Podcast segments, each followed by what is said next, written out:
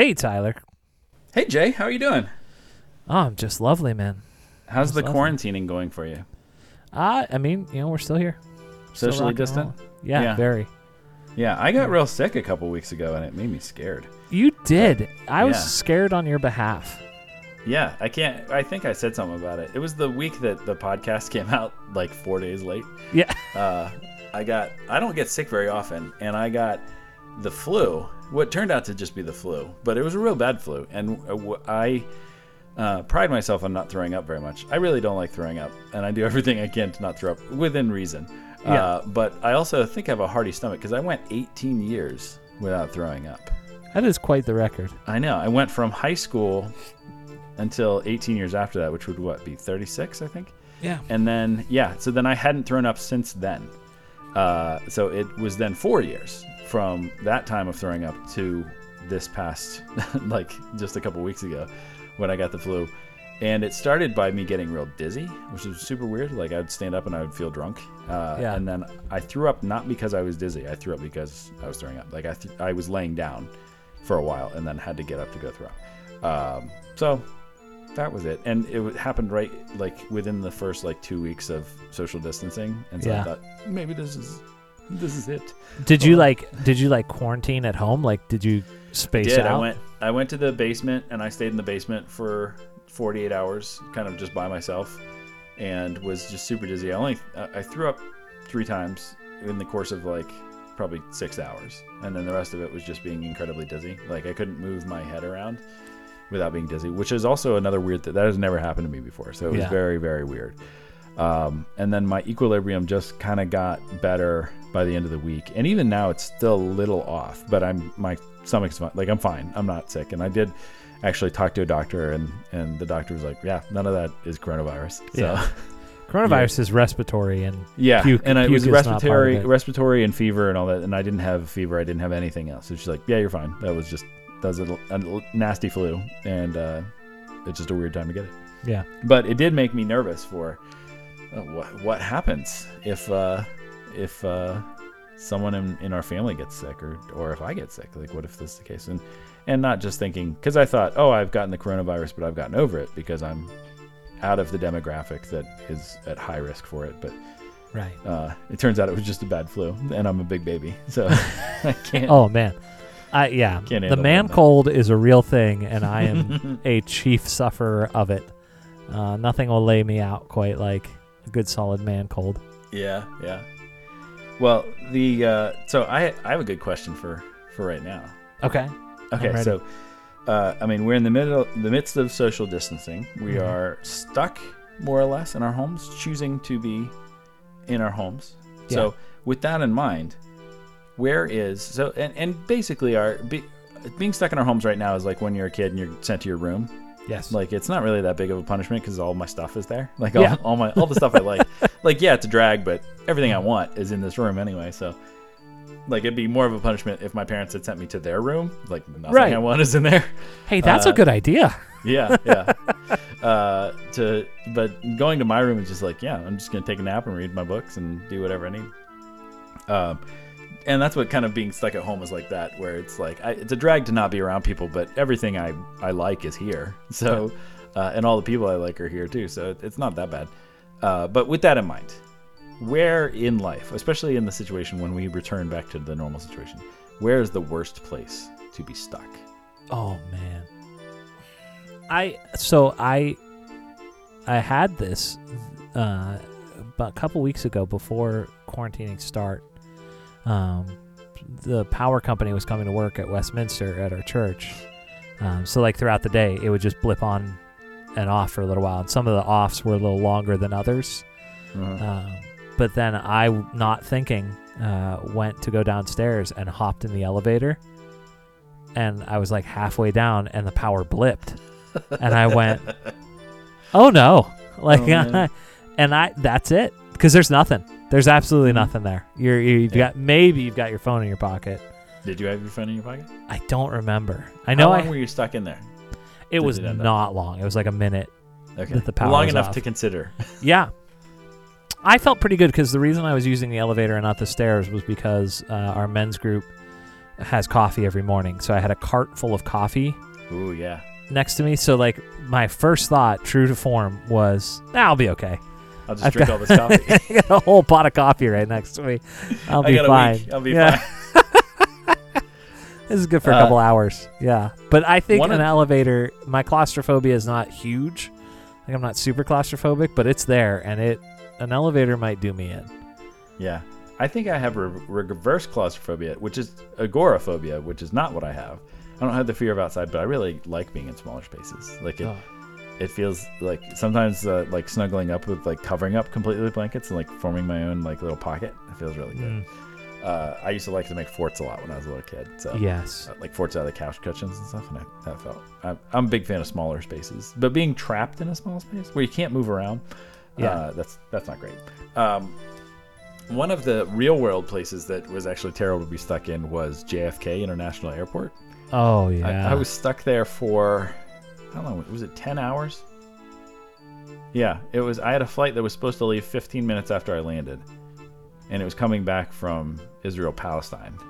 So I had been away oh. from my house for like 15 days and then flew back in was supposed to make this connection in jfk uh, the everything got canceled because of some weird thing where they didn't have there was like one plane that was late and then they didn't have it was a weird time of day that they couldn't the crews had to change over yeah. and they, they were like at the end of their time which is fair to the crews like it was i was never mad at people in this i was it was just right. kind of like a lousy place to be stuck situation.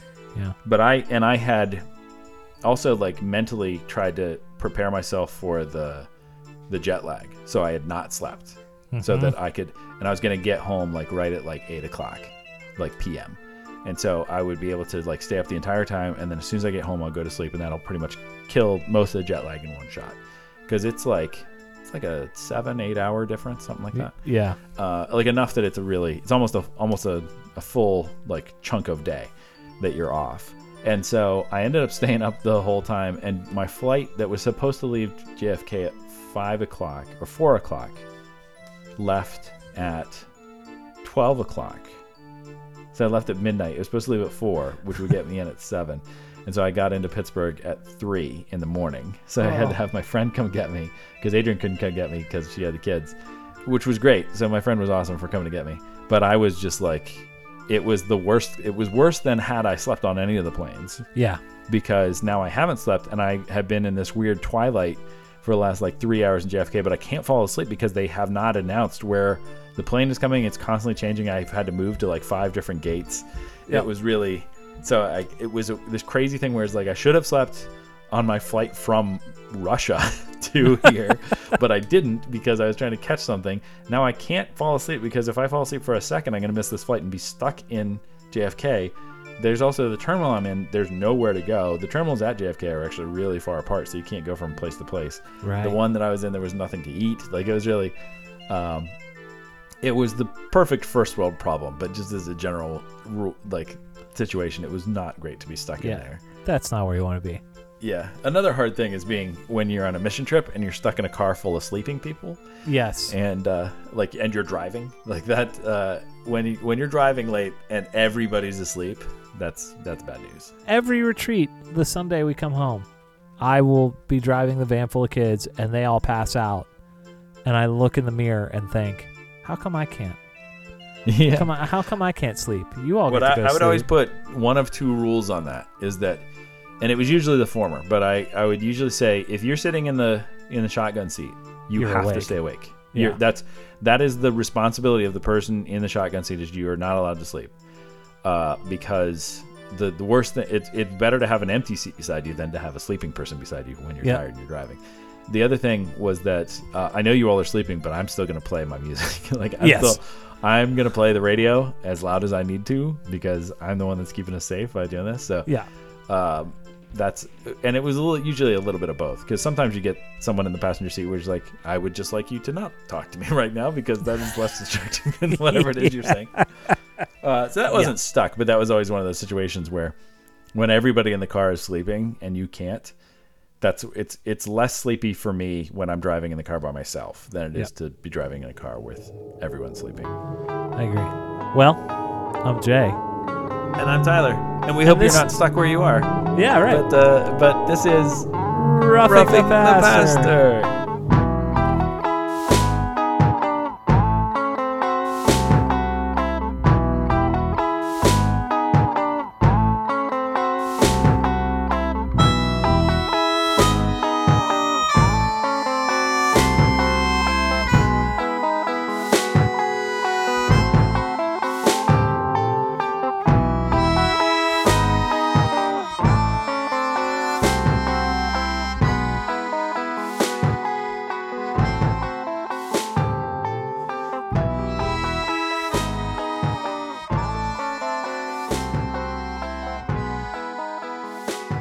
All right. So, one of the things, as we were thinking of topics for today, um, I was thinking that uh, something that we've talked about a little bit, but we haven't talked much about, is this beautiful hipster thing that has gone into uh, that is the resurgence uh, has happened recently in the realm of vinyl records. Yes. Vinyl records are lovely. Uh, Jay, how you have a record player, yeah?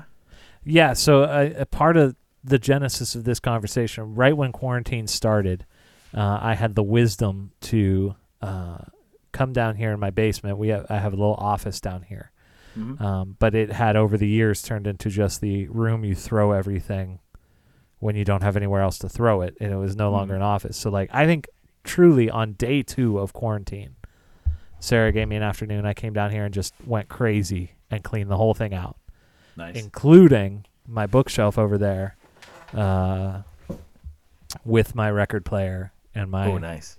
a collection of vinyl that is both original, like old, really old records, uh, Yeah. gifted to me down the generation, and some new stuff uh, that that's over there too. So I have what- what started you my say- days. So your record player is downstairs. yes. Okay. What would you say is the ballpark size of your record collection? Um, How many how many titles you got? hard to say. I th- I, it's going to be north of fifty. Okay. Uh, it's not a huge collection by any stretch of the imagination.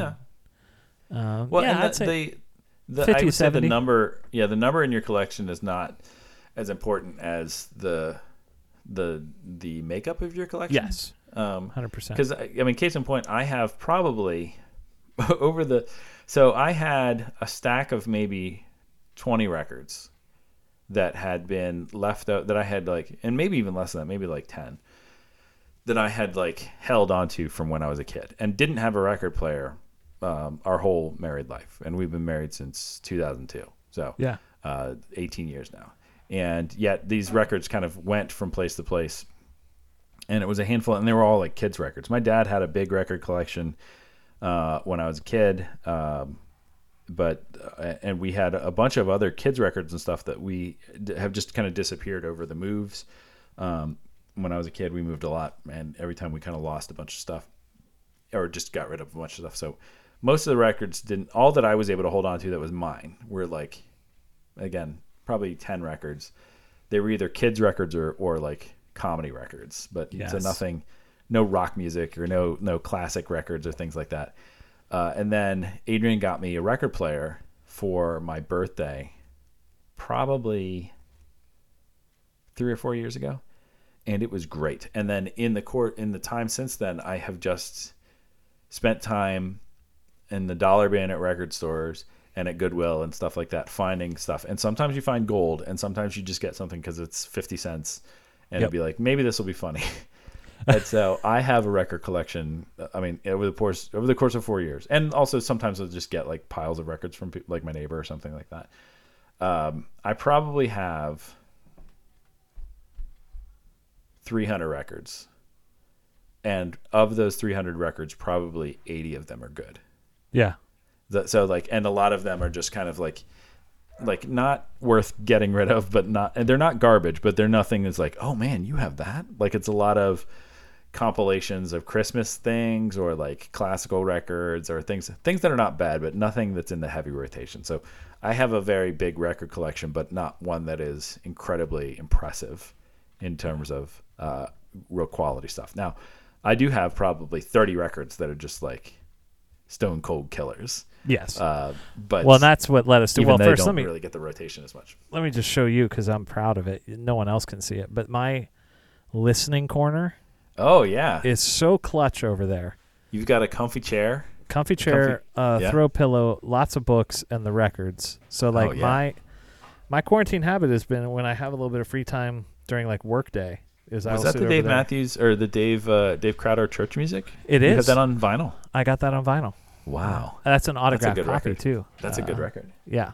So so we thought that given that we have some Stone Cold Killers in our uh, record bins, that we would do a top five, not top five as I understand it. Let me try and make sure I got it clear.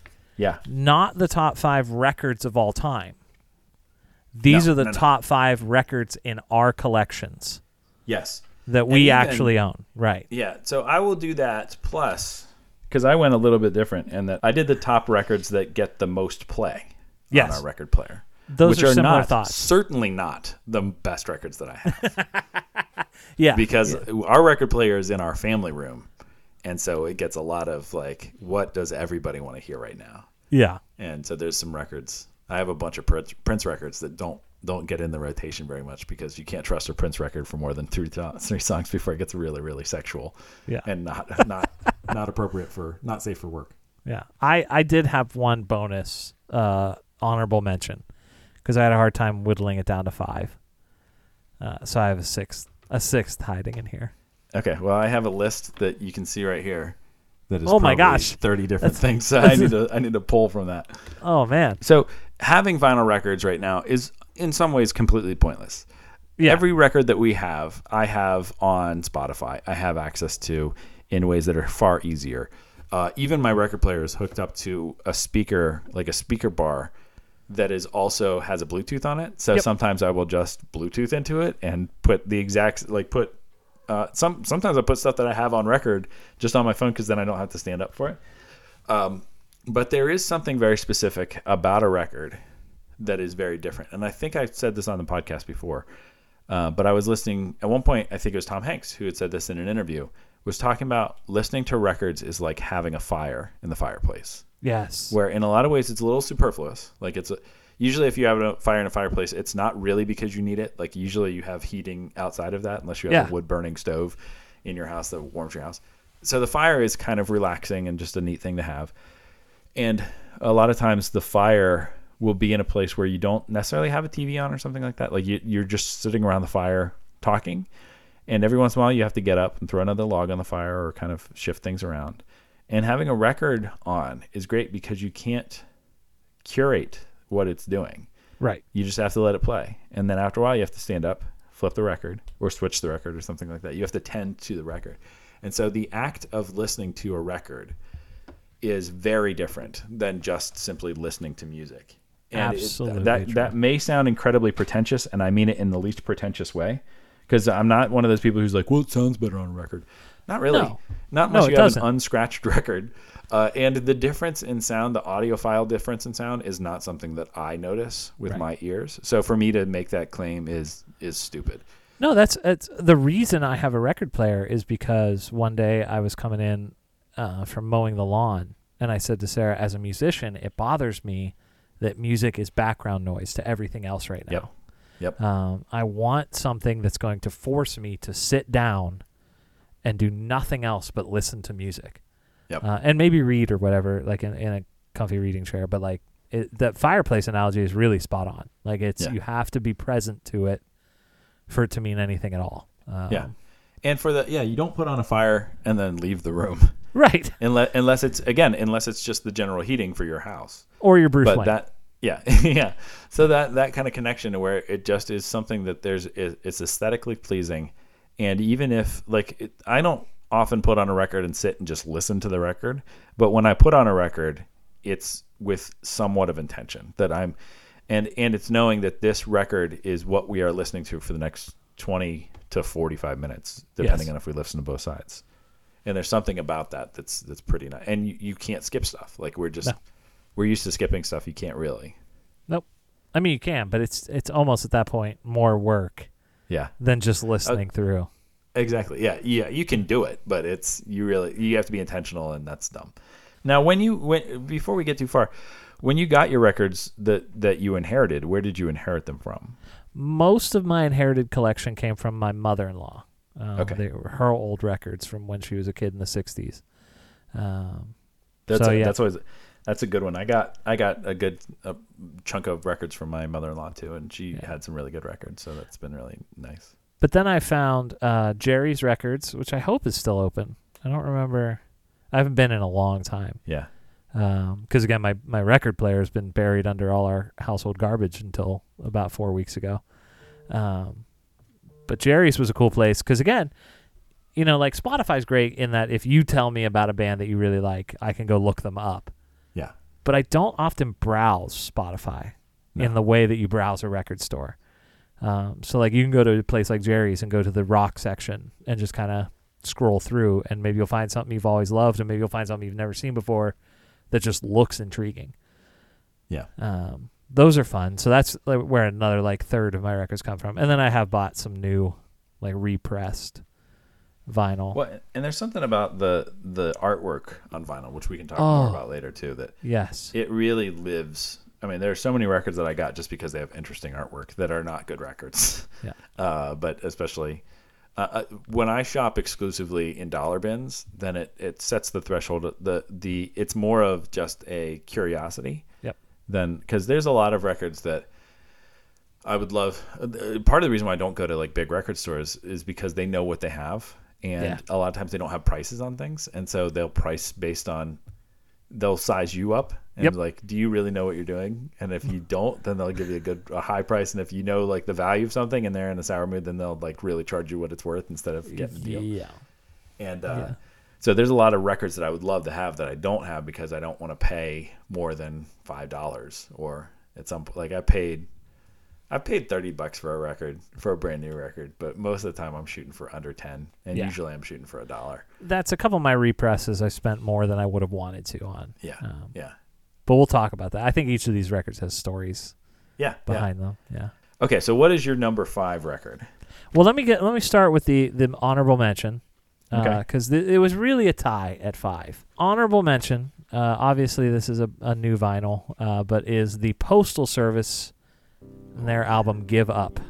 Yeah, their only album. Their only album. Uh, Yeah. This is uh, Ben Gibbard and Johnny. I can never remember his last name. Unitas. And yes, famous football player. Yeah. Uh, and then Jenny Lewis from. Um, oh, is she the one who sings? Is Yeah. she? Uh, I always wondered who that was who sings on uh, Never Better. Yeah, that's her uh, from Rilo Kiley. But that album is incredible. So the story of that album is the reason they're called the Postal Service is Ben Gibbard uh, or Johnny Unitas. Uh, I should really look up his name. Uh, Johnny would email or, or uh, before email send a recording of some track that he'd made to Ben Gibbard. Ben Gibbard would put lyrics uh, and melody over top of it and maybe some guitar and then send it back and they would mail it to each other and that's how the album came to be. Yeah, I think we Uh, talked about that before. That's it, but that's it. It's, great, and I, I had remembered that the I had heard that the the postal service, um, like the actual U.S. Postal Service, first said you can't use that name, and then they explained to them, well, here's why we chose, it. and they're like, oh, that's great. Actually, you can use it. Just Yeah. let us use your music in our in our commercials. And I said, sure. Yeah, no, it's it's a fantastic album from start to finish, and that's part of a good record has to be. It's got to work from beginning to end, Oh, and yeah. have a good split from side A to side B. Yeah, Um, Yeah.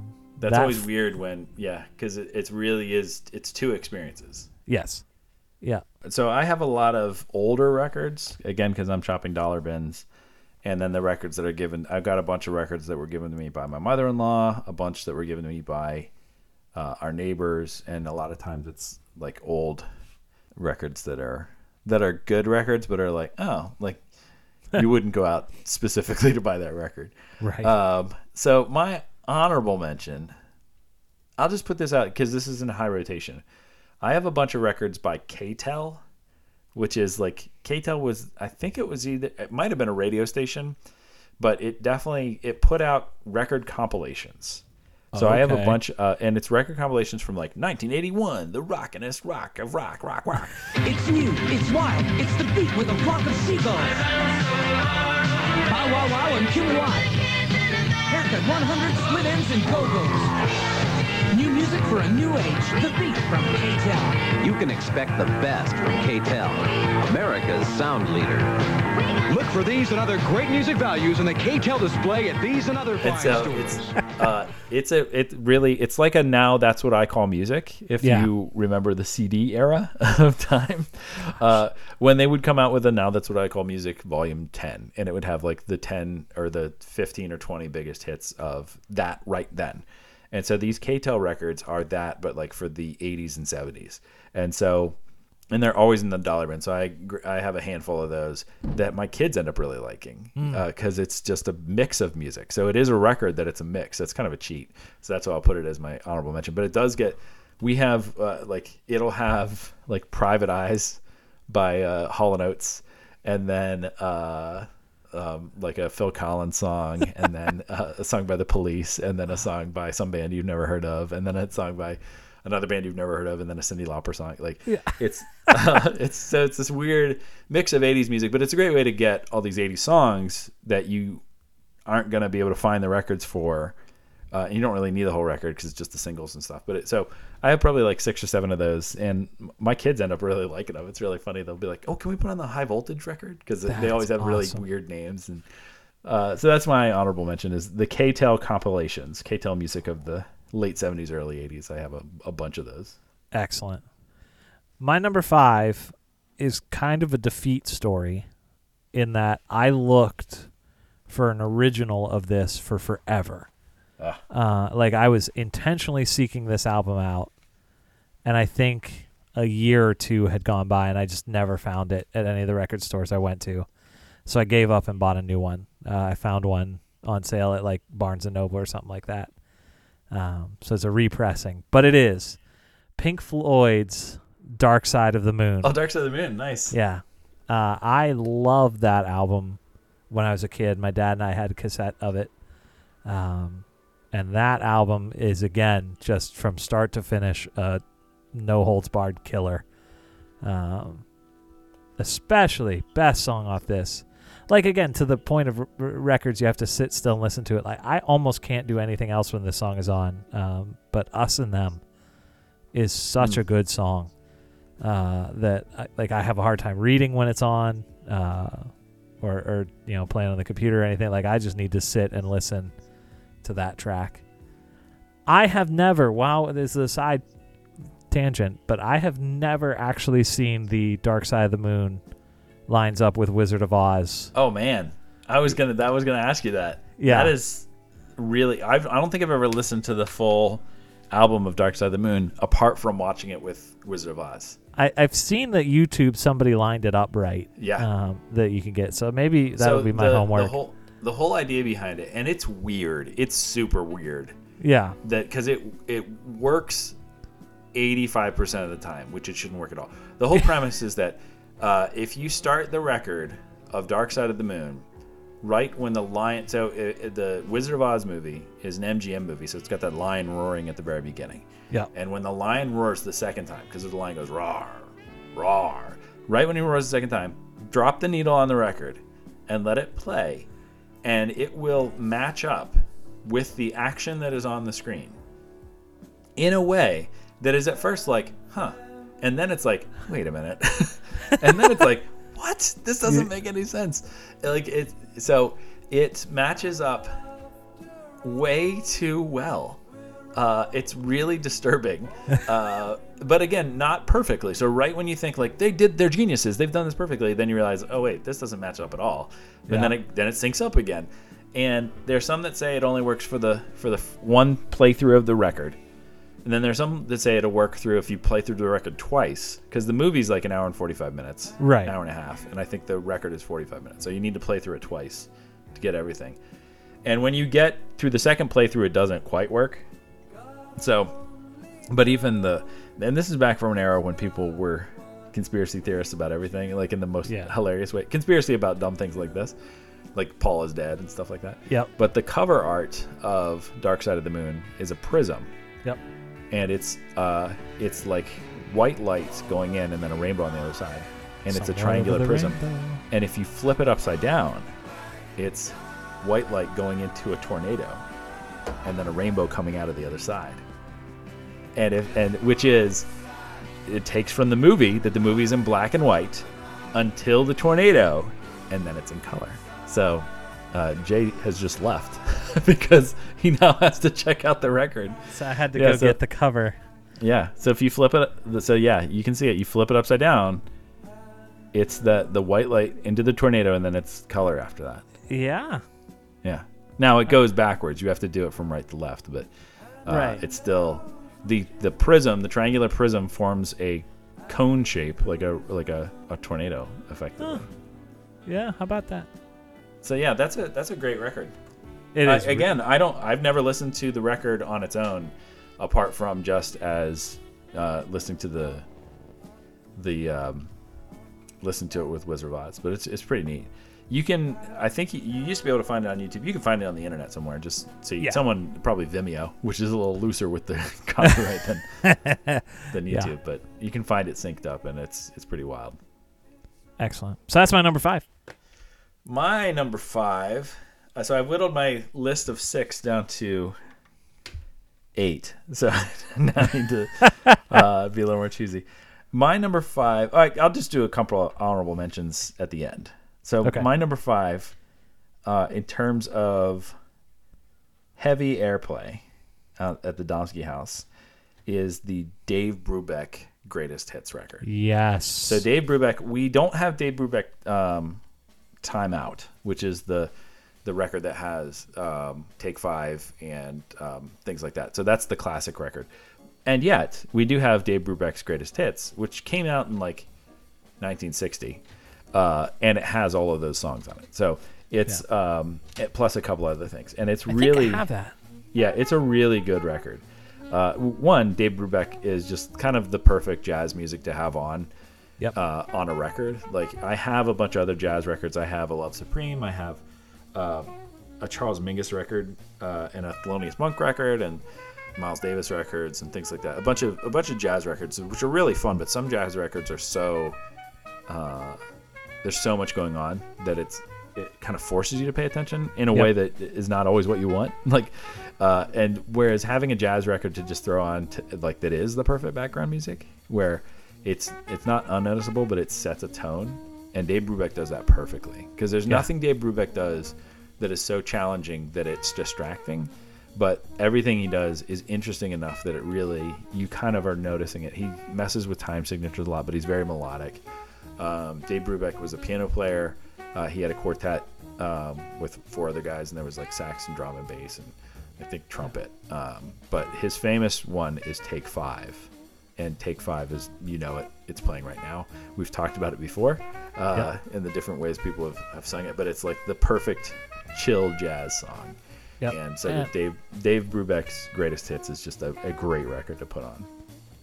Joe Morello is the drummer on that album and is one of my favorite drummers of all time. He's Yeah. so so good. Well, and that and Take Five is specifically a drum feature. Like that, they wrote that Yep. because they didn't have a drum feature, and it's pretty And it's simple. Five four. Uh, Yeah. Yeah. Dun, dun, Hence dun, dun, hence dun, take dun. five. That's a great album, and I there there's an album on my list that I'm reasonably sure will show up in yours, and Yeah. that was close. That was really close. Oh, nice. Yeah. So and that one, uh, the kids really like it too. So that's uh, these are all again heavy rotation records that Yep. everyone in the family gets real excited when they're on. Number four, and I can't believe it's number four, but it, it is both in terms of airplay and in terms of just liking the record. Um, but it is one of my favorite albums of all time. The Beatles' White Album Oh yeah, l- locks in number four. And this one I am very proud to say is an original from back in whatever year that came out, 60. yeah. Does it ha- and it has the number on it? Yep. Yeah, because they all have the the original pressings have number. The album itself doesn't say anything on the front. It just has Right. the Beatles embossed on it, so it's Yep. not printed on there. It's like uh, it's like stamped into the white record, but then it also has a, a- like a serial number Yep. on it to say like what number of the printing it was. Yeah. And not to be collectors, it was basically their whole idea was that oh we just won't have anything on the cover. They Yep. weren't trying to be artistic. They just thought it'd be funny uh, to have like a blank cover, and then people, Well- people lost their minds. I heard this, and I, I can't say this with certainty, though it makes sense, that this is their kind of garbage album.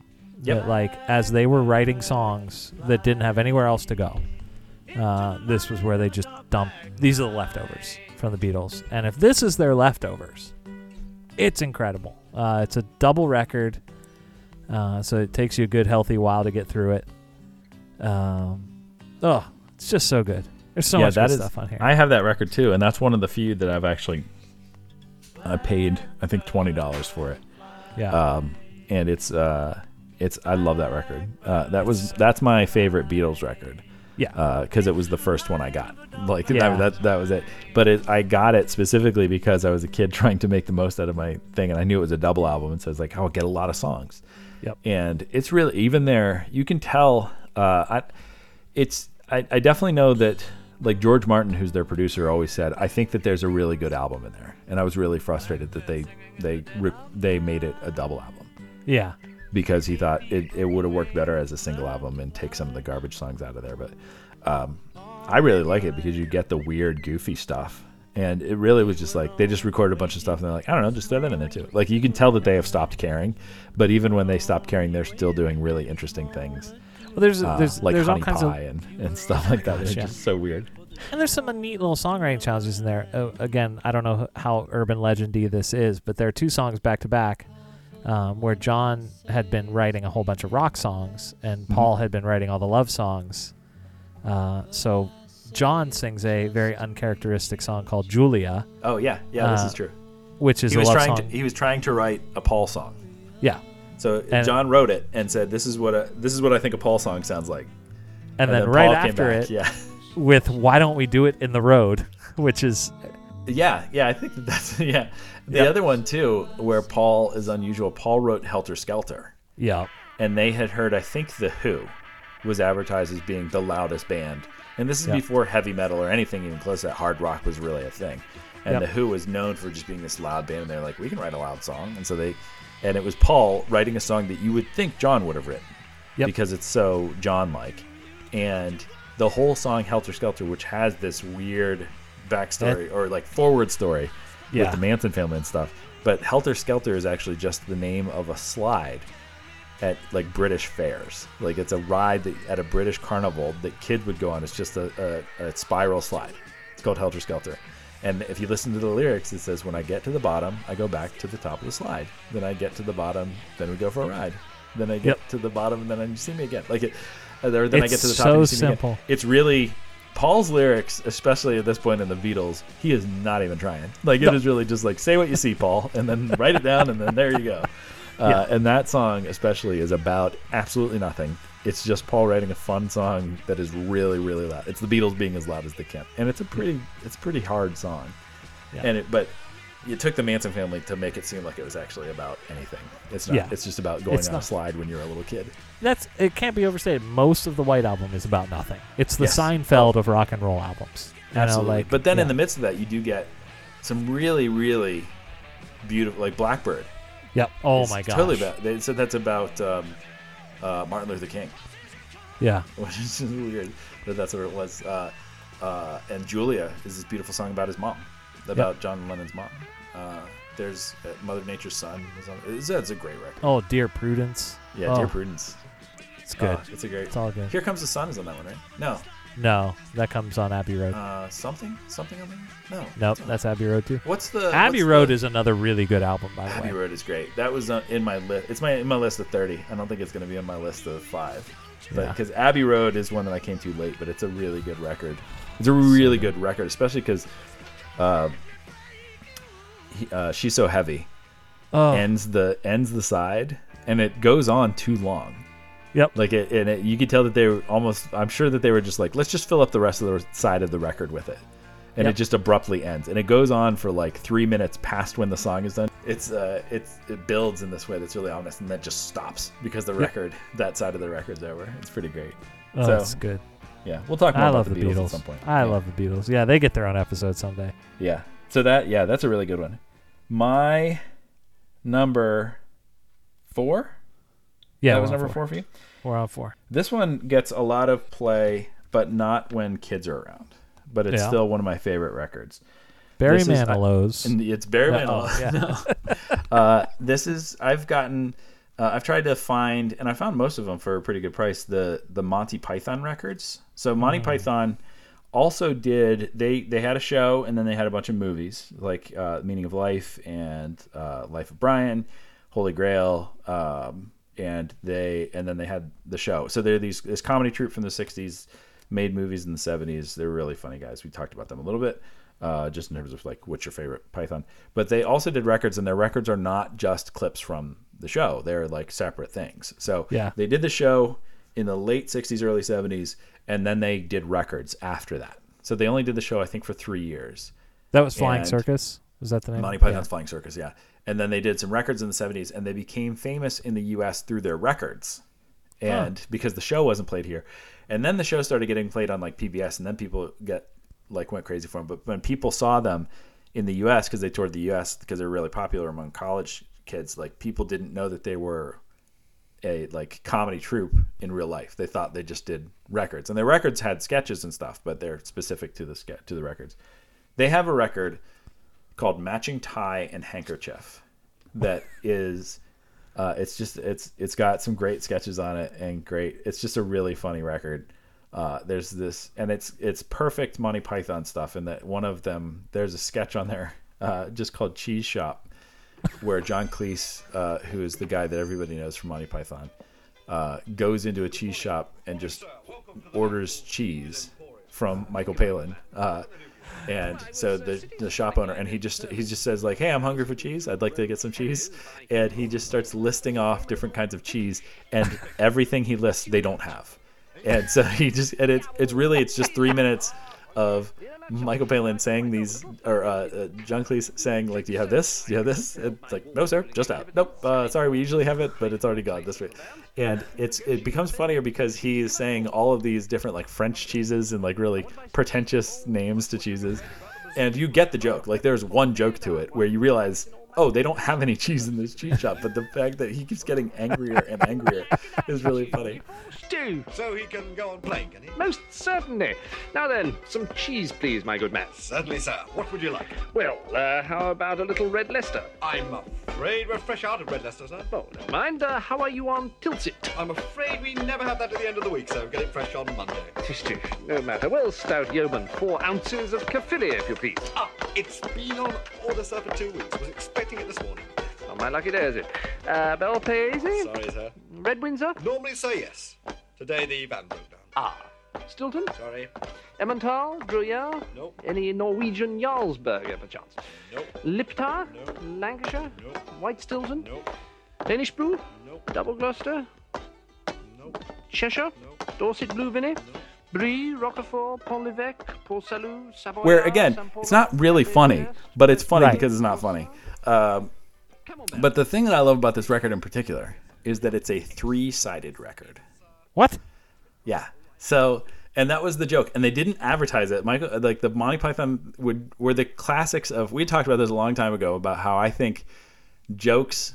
I'm not a big fan of pranks, but I think if a prank is good enough that you don't have to be there to see it, like that's the funniest ones Yeah. uh, and they were classic on jokes that were not. So when you get the record, both sides, like the, there's the sticker in the center of the record that tells you kind of what side it is. Both of the sides of the record have the exact same sticker on it, so they both say side A, so you don't know which side you're on. and they both say, and they don't even say. I don't even think they say Monty Python. They say like Royal Philharmonic plays Beethoven or something like that. Uh, but So then good. on side B, so the way that a record works is that it's just this big spiral that goes all the way around. It's like one line that goes spirals into the middle. So when you put the record in the groove, it just follows that groove all the way into the middle of the record. What they did was that this side has two interlocking spirals. So Oh, depending on man. so you don't know. Depending on where you drop the needle, it will follow. Now it makes the rec- the side half as long as it should be. So instead Right. of like a what it would be like a 30 minute side, it's like 15 minutes. But you can so and they they didn't advertise it. They didn't say anything to anybody. It just people would get it and they would listen to the second side and then they would listen to it again and they realized like wait a minute. All the sketches that I didn't I hear different sketches last time, and you can That's listen to you can keep dropping the record and keep landing on the same spot and and not missing it and be like, Am I crazy? When was that sketch? And I think the thing that I think the first like minute of both of those spirals is the exact same. So you can't even tell from the beginning which one you land in. That's brilliant. Yeah, it's really really funny, and it's again, it's not really advertised on the on the outside. Yeah. and it doesn't say. Uh, I think eventually they said it was a three sided record, but they never explained it. Um, but it- so it's it's that alone makes it a really fun record. Uh, and have I had known about that, but then when I actually found the record and was able to do it myself, it is it's really uncanny because even knowing that it's there, it's weird. You're like, wait a minute, because you can pick it up and then drop it right back down. Again, you're in a different sketch. Like you think you're in the exact same location, but it it fell into like side two part B instead of side two part A. So yeah, that I, I have probably four or five different Monty Python records, but that one is is really fun. I can't quite listen to it. The, the thing about Monty Python is that they are ninety percent rated G, and then ten percent rated R, like Yeah. real suddenly. And so uh, I have to be. I can't quite just listen to a full on record with the kids. I'll listen to little bits with it, and I keep introducing them to it because the stuff that's the majority of Monty Python is so innocent and sweet that like it's perfect for a seven year old, ten year old, and then Yeah. all of a sudden there'll be like a naked lady walks by, like it's just like just enough Aw, that man. you can't you can't yeah. it really ruins the uh, the appropriateness for general audiences kind of situation. I love that. I love a three sided record. Yeah, and that I mean, especially for records like that experience doesn't work when they have it uh, on the CD or just the DVD. They just have everything, but so Right. it does, you don't you don't even get the joke. Like you never could imagine it. So the record you have to do it that way, and it's really So funny. great. Yeah, All right, well, weighing in at number three on the J side is a lovely record by the band U2 called War. mm. War is the record. It's not their first record. I think this is their second it's the third record. record. Is their third record? Okay. Yeah, because they had the first one is Boy, Yeah. and then they have uh, October yes. because it's got Gloria on it. That's the only song, the only like really good song on that one. And then War. War is the one where it all comes together. Yeah. War is a fantastic album. Um, uh, starts with Sunday. Oh, Bloody Sunday, uh, which I, I don't know why. I think if you play guitar, everybody asks you if you know how to play Stairway to Heaven. yeah. And if you're a drummer, everybody asks you if you know how to play Sunday Bloody Sunday. well, they should because it's so great.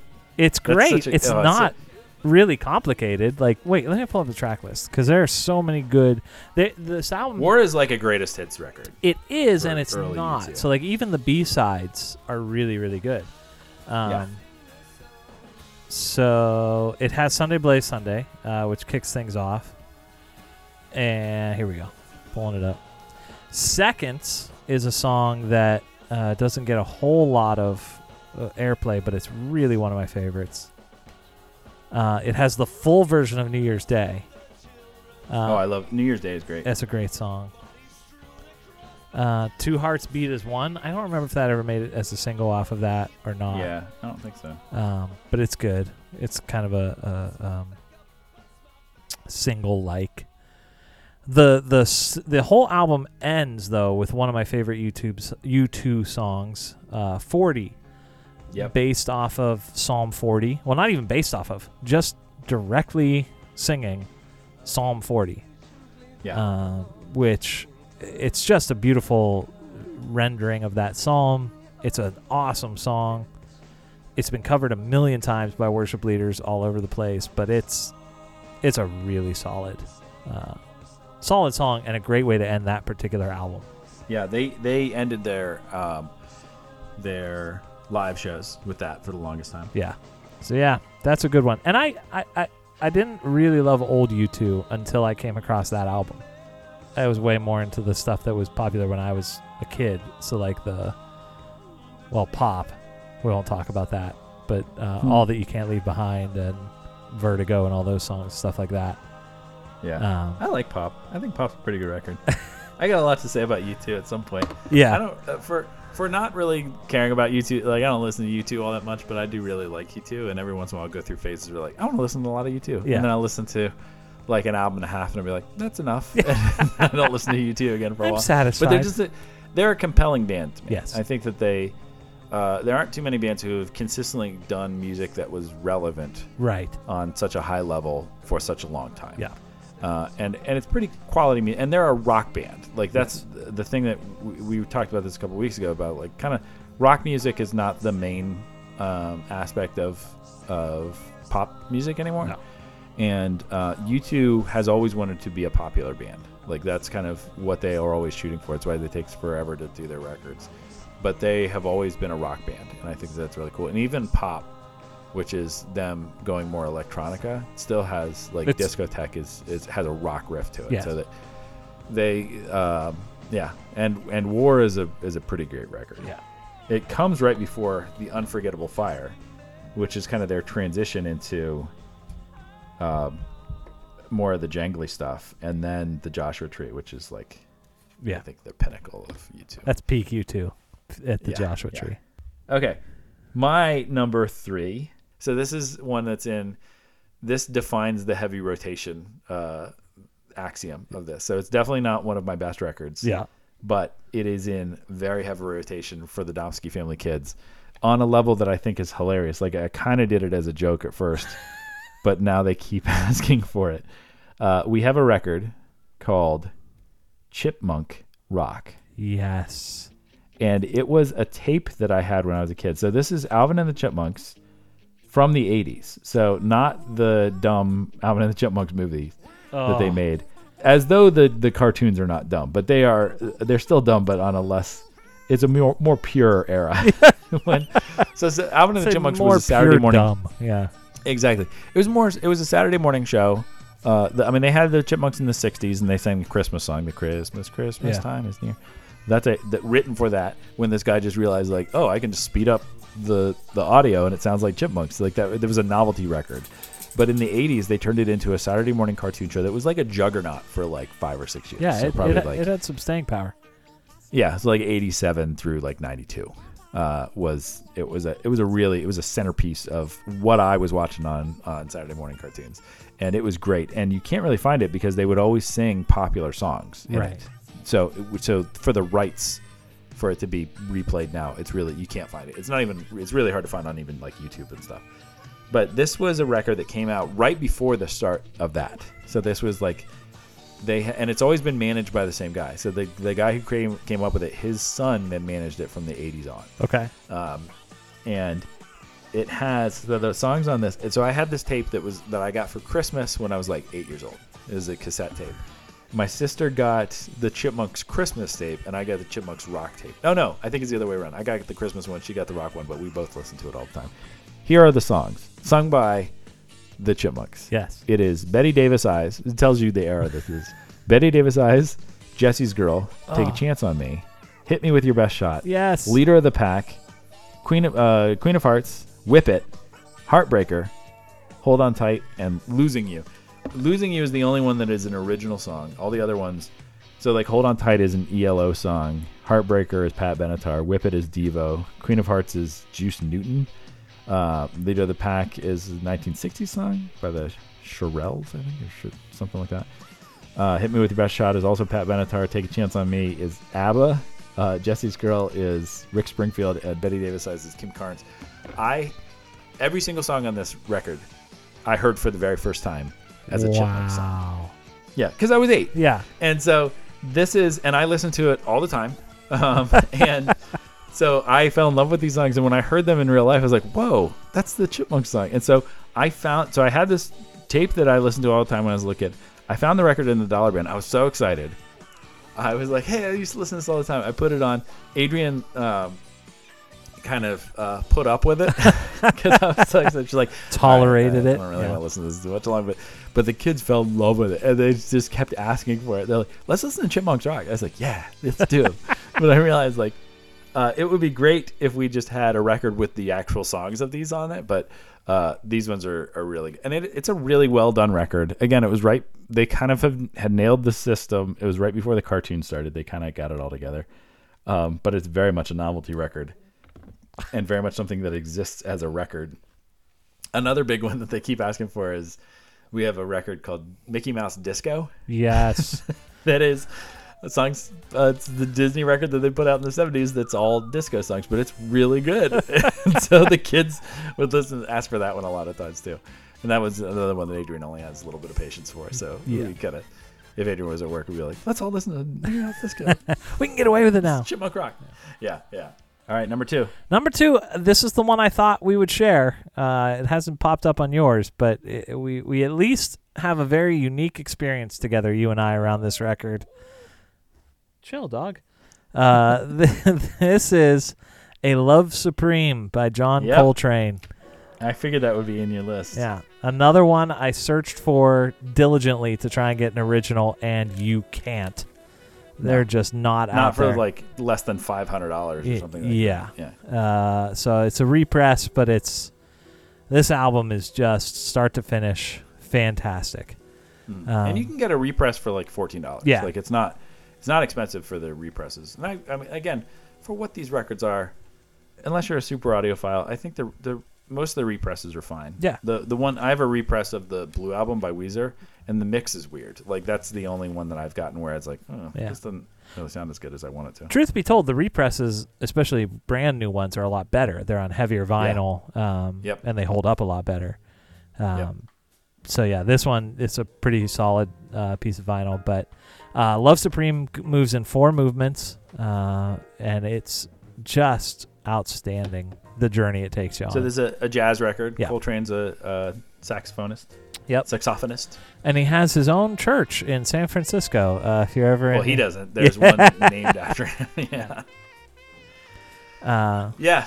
Yeah. We we went to the St. John Coltrane Orthodox Church, Black Orthodox Church in San Francisco. It was a very interesting experience. Yep. Uh, it was really neat. It was basically these people had a real spiritual experience around going to a John Coltrane concert in the 60s. Yep. Uh, I think that that spiritual experience probably included some uh, spiritual enhancement accelerants, chemical spiritual yeah. enhancement. yeah. Uh, but because of that, they they got the the sense that God was speaking through the music of John Coltrane, Mm-hmm. the God of Abraham, like the Yeah. the the Judeo-Christian God. Um, and to a degree, they thought Jesus was, or that that uh, Coltrane was God incarnate. Yep. Uh, not Jesus, but a second God incarnate, a second incarnation of God, which is a little blasphemous and weird. Yeah. And the the uh, the bishop of the church kind of pushed back and said, "No, you can't say that." And they're like, "Okay, agree to disagree, but we'll take him as a saint." Yeah.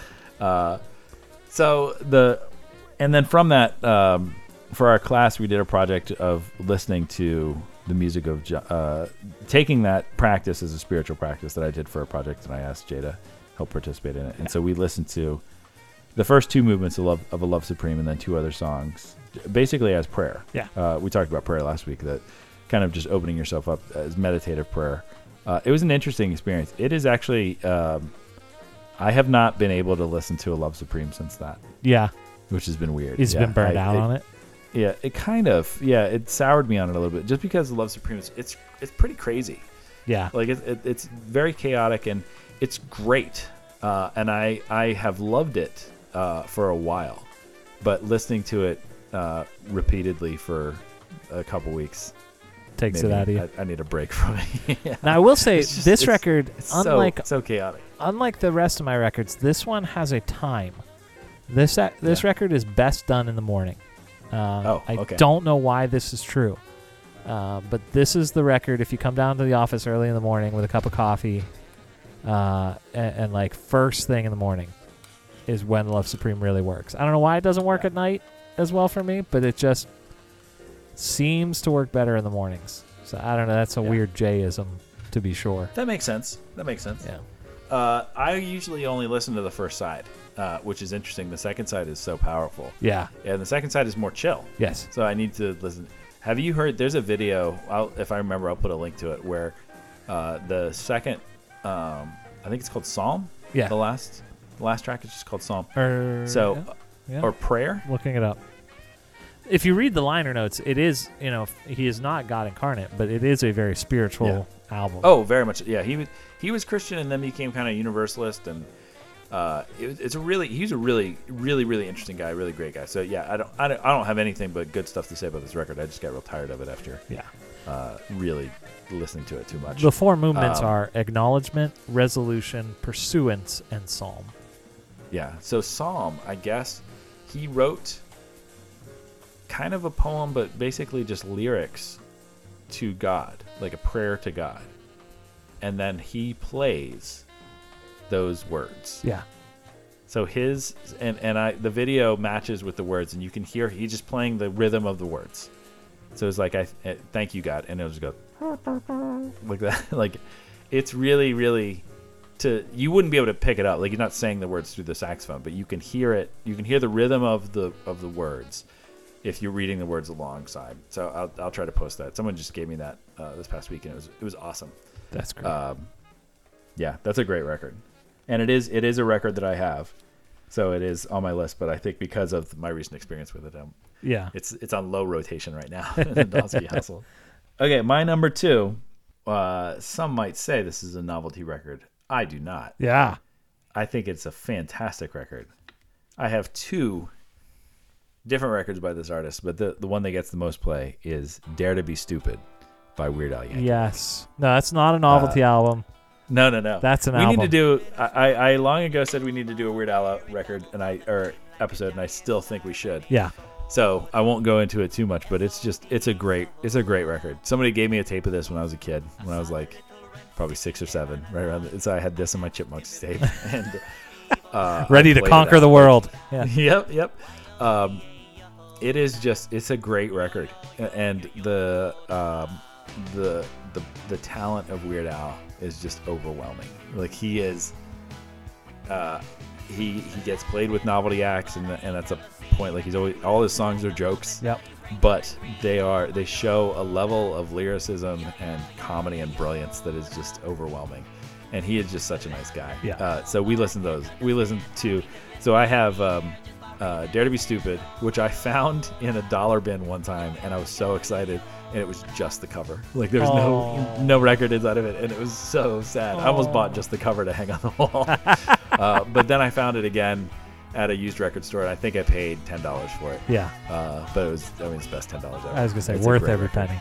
Yeah, and then I found the other one I have by him is Polka Party, which is the, the the album. It's I think it's two albums later. It's a really it's a good record too. All of his records are really good. Uh, but yeah, the kids love it.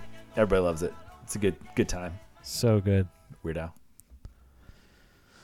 All right, the number one for Jay, the drum roll. This is not again playing by the rules. Th- as a musician, I'm shocked this is number one, but it consistently is. Uh, the record I turn to most whenever I want to just put on a record and listen. It is the creatively titled Paul Simon by the author Paul, Si- Paul Simon. Uh, oh my! His first solo record after leaving Yeah. Simon and Garfunkel.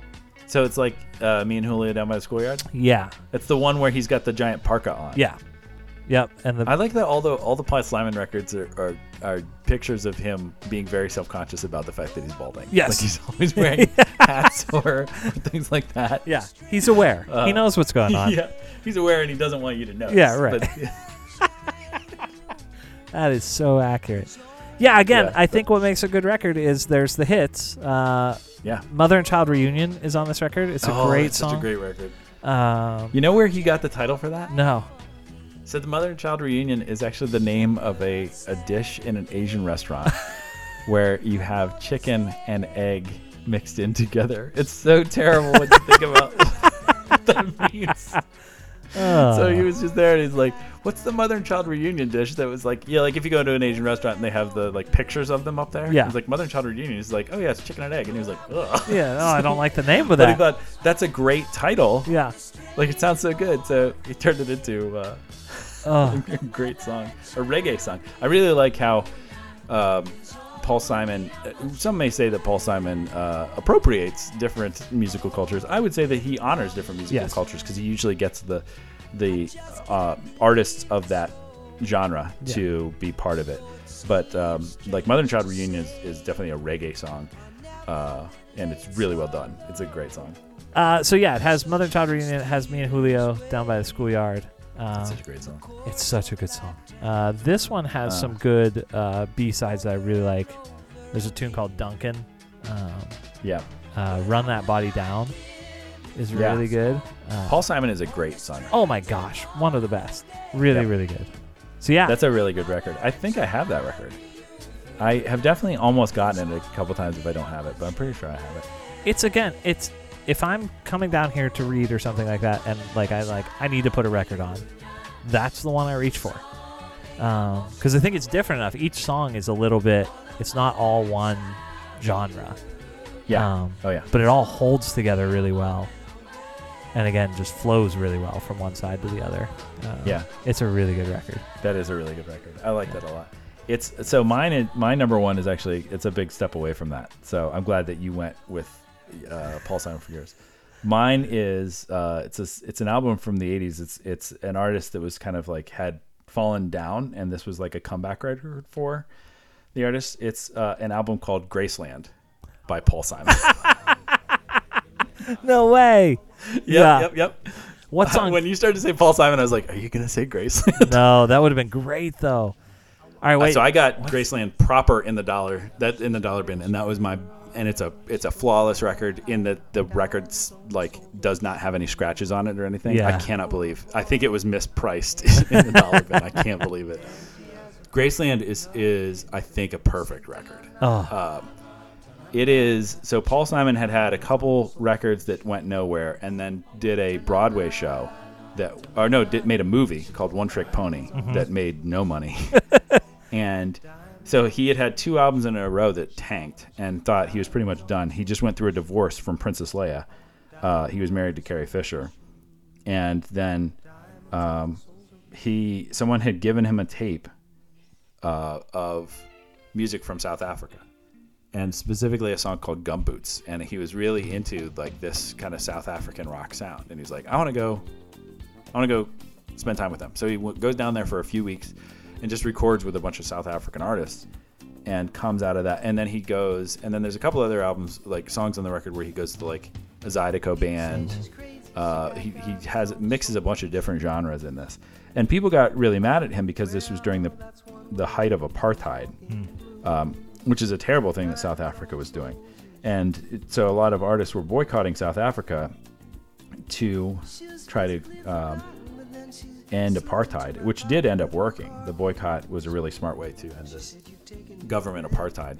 Uh, but he got flack for going in the midst of the apartheid to work with people. But he said, I wasn't going there to perform. I was going there to like record with these artists that Yeah. weren't getting noticed otherwise.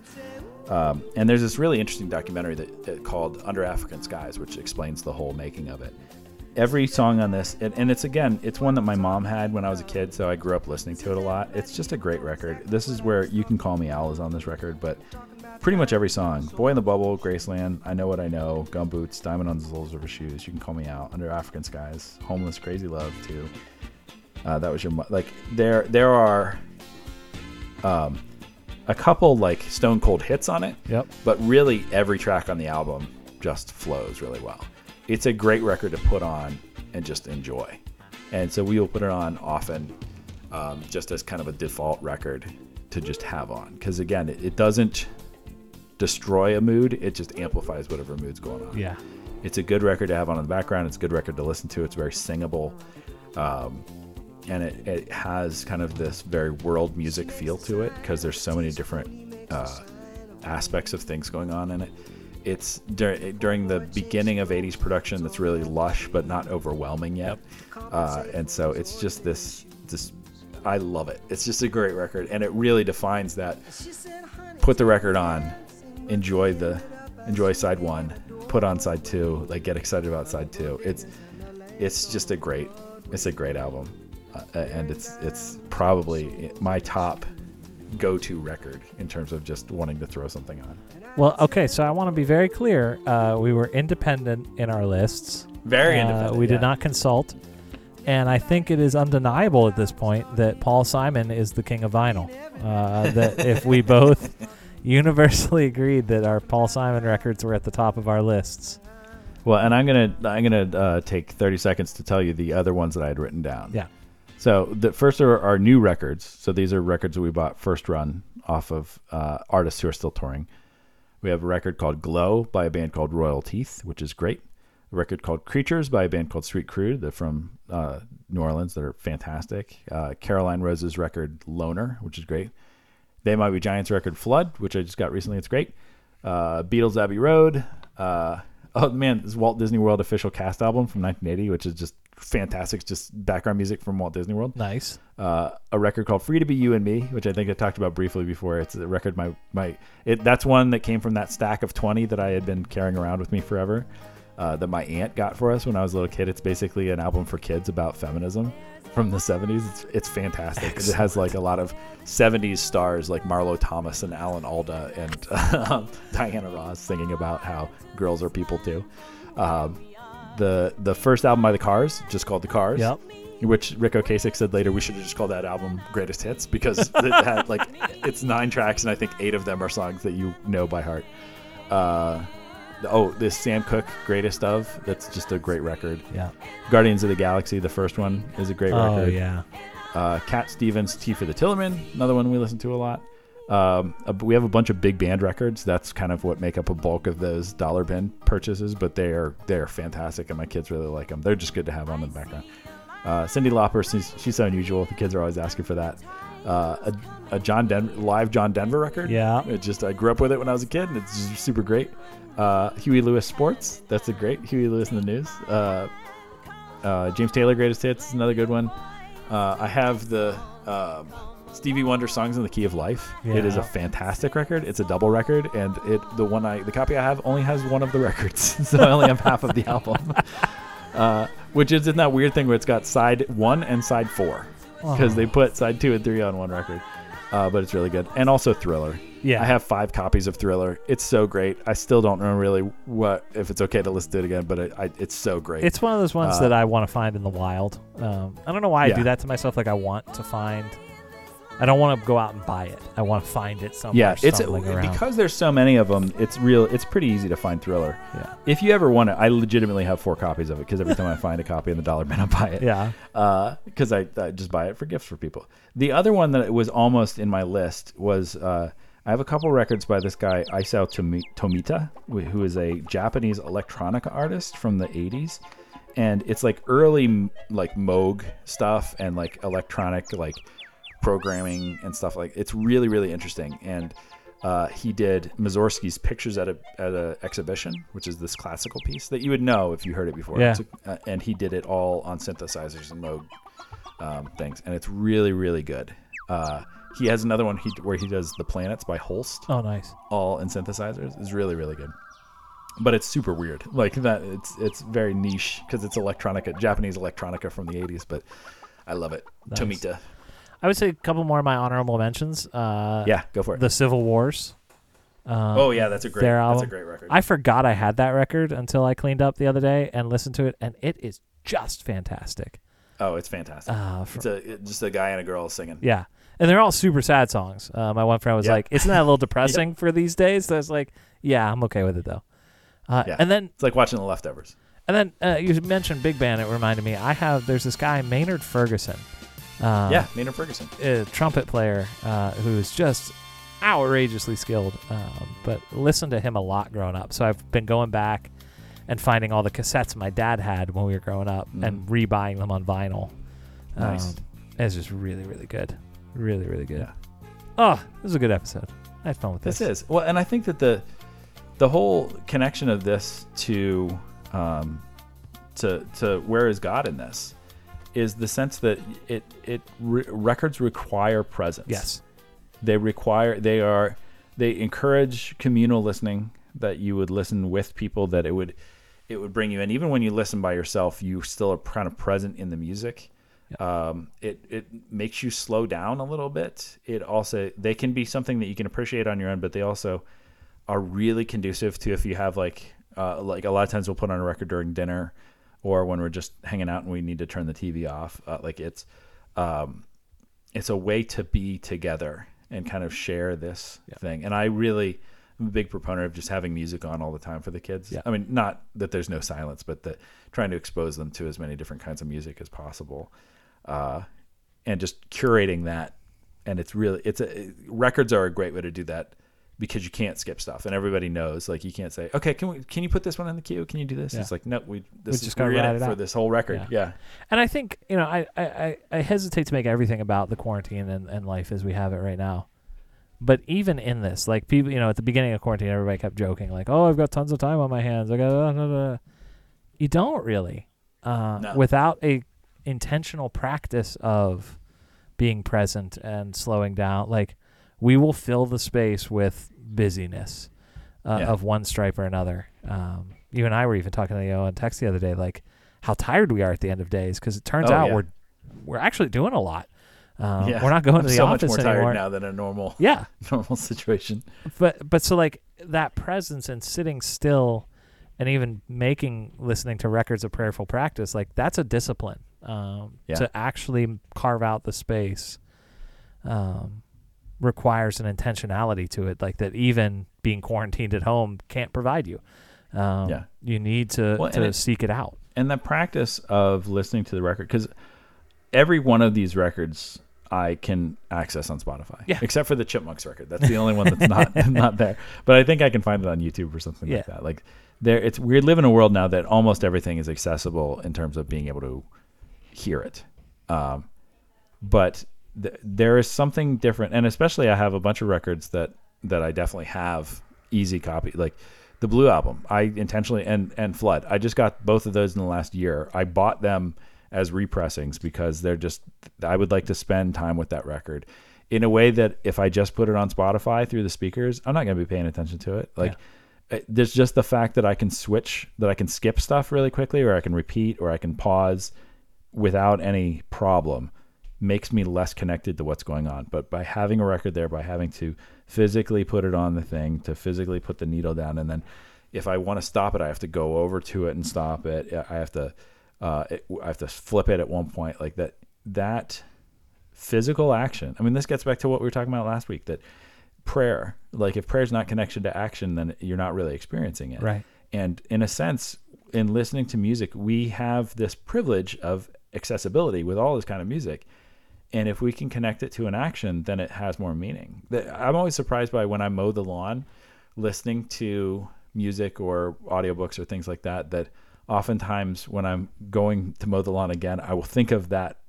Like maybe two months ago, I listened to this particular podcast when I was mowing the lawn, and I'll get to that part of my yard with the lawnmower a month later and think, oh, yeah, remember that thing about Yeah. economics that I learned when I was right here? Like just connecting it to the action.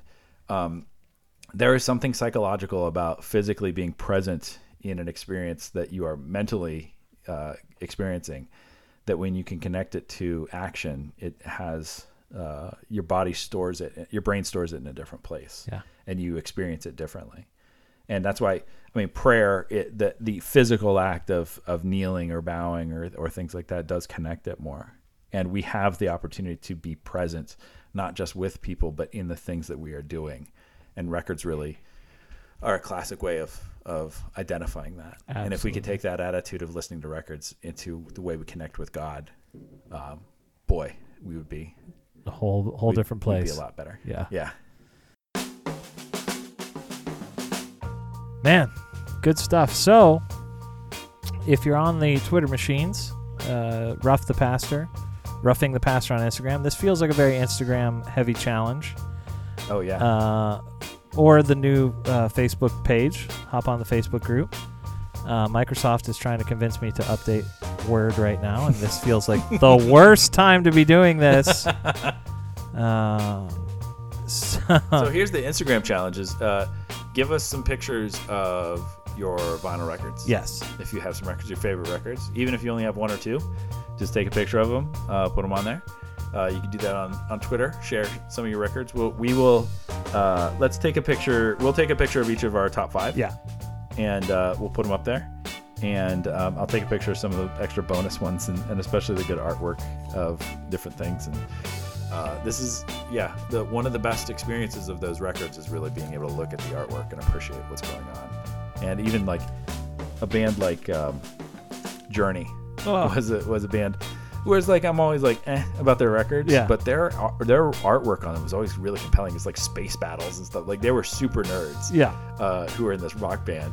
Um, case in point, they're on the on the soundtrack to Tron. Like that, that gives you an idea of kind of who Journey. Yeah. Is. Uh, and I was like, again, I'm like eh, about Journey, but their their albums are really really. The artwork is just compelling. Yeah. Uh, and y- we miss that in this era of digital music. That there's still artwork to put out there, but it's kind of superfluous because you may see it just come up, but you aren't staring at your screen while you're listening to the song. And even if you are, it's only like an inch big. Yeah. Whereas this is a, a foot square that you have in your hand that you can examine while you're listening to this record. So good. Such a good experience all around. Anything to plug this week? I'll, I'll point you back to the, the worship jam Friday night, 6 p.m. Uh, I'll be Yep, there yep. again. Uh, until until this is done, we're gonna keep jamming. Yeah, I would like to plug. Uh, watch the movie Parasite. It's on Hulu. Uh, it's available there. Uh, uh, the the movie Parasite uh, available on Hulu right now. The movie Parasite, the movie Honeyland, which is a documentary about bees, and uh, the the movie Portrait of a Woman on Fire. Uh, all very interesting and beautiful and compelling movies that are now available for free if you have a Hulu subscription. So watch you, those. I'm gonna watch. Uh, this might betray when we're recording this, but I get advertisements for Mrs. America on Oh, yeah, yeah, everything yeah. I'm watching. So I think I have to watch Has that come out yet? I don't think it has come out. I yet. don't know. I mean, it certainly has by the time this this, this thing's going out. All right, Do you know about Do you know about that lady? Phyllis Schlafly. About her in real life? Yeah. yeah. Yeah, she was Oh, kind of goodness. kind of wild. She's terrible. Yeah, Yeah. yeah, Yeah. Uh, yeah. So yeah, Th- but that seems like a really interesting. It's Cate Blanchett is playing her. The ads for it have been really good. yeah. Yeah. Sarah Paulson's in it. A couple other people. Yep. We also spent some time going back through The Office. We went Uh-huh. back. I think we went through first seven episodes or seven seasons, um, and then we kind of bailed out once. Basically, once you get to Jim and Pam's wedding, that's was Yep. like, well, no, thank you. We're like done. I'm kind of done. They get a little too annoying, uh, and that's when we dipped out the first time. We went back through a couple years ago and watched the whole thing to the end, and actually, the you get through some annoying stuff, and then the later episodes are, are actually really good. Uh, but you have to go through some obnoxious stuff that is just overwhelming. Uh, and uh, so it was a nice run back through. But once we got to the wedding, we we both kind of agreed, like, I think we're done. Yeah. I think we don't need to watch. We were going to watch until Steve Carell left, but he leaves uh, maybe half a season after the wedding. And we, we got to the wedding, and I remember, like, oh, yeah, I don't Yeah, we like all of the actors, all of the non regular actors in the wedding episode are really don't get the vibe of how to do this show, and it's really annoying. The writing gets a little more. Everyone in the show gets more annoying, Yeah. And then they they bring in some people like James Spader is igno- annoying on the show. Catherine Tate it comes on, she's really good. Uh, a lot better than she is on Doctor Who, which I don't really like her on Doctor Who. Oh man, my kids are like all in on Doctor Who. I That's been a really exciting thing. I still have not seen a single episode of Doctor Who. Oh, in my it's so life. good. It's so good. I used to watch it when I was a kid on PBS, like the old old episodes. Uh, and then when it came back out, we were we jumped. I was right on it. Like I was really excited because I was like, they're doing Doctor Who again. So Adrian and I watched it um, right as soon as the Christopher Eccleston episodes came, and then we met him when we were in Los Angeles. We just happened to run into him at a uh, like a British bar in the morning in Santa Monica because he was there filming GI Joe Oh boy. the movie. Because I was like, "What are you here for?" He's like, "I'm filming a movie called GI Joe. Do you know about GI Joe?" He's like, "Yes, that'll be amazing." And boy, it wasn't. It was not. I made it about 20 minutes into that movie, and I was like, "Nope, I'm not gonna watch this." uh, but we met him, and that was we were so excited. And then David Tennant became the Doctor, and it got really big. Um, but uh, our kids are now at the right age that I thought I'd try it out, and we went. And it's nice because the Christopher Eccleston shows are a little bit cheesy because before they got a budget, but they're still really good. Yeah. And they're like all in. We're like halfway through the first David Tennant season. Man. That's been our quarantine watch as a family is Doctor Who. I'll, been, I'll get to it's work been on everything it. I've ever dreamed for. Yeah. So I'm- uh, I've been Tyler. I've been Jay, and this has hey been now. Roughing, Roughing the, the Pastor. All right. We'll see you next week, everybody. Bye, friends. Bye bye.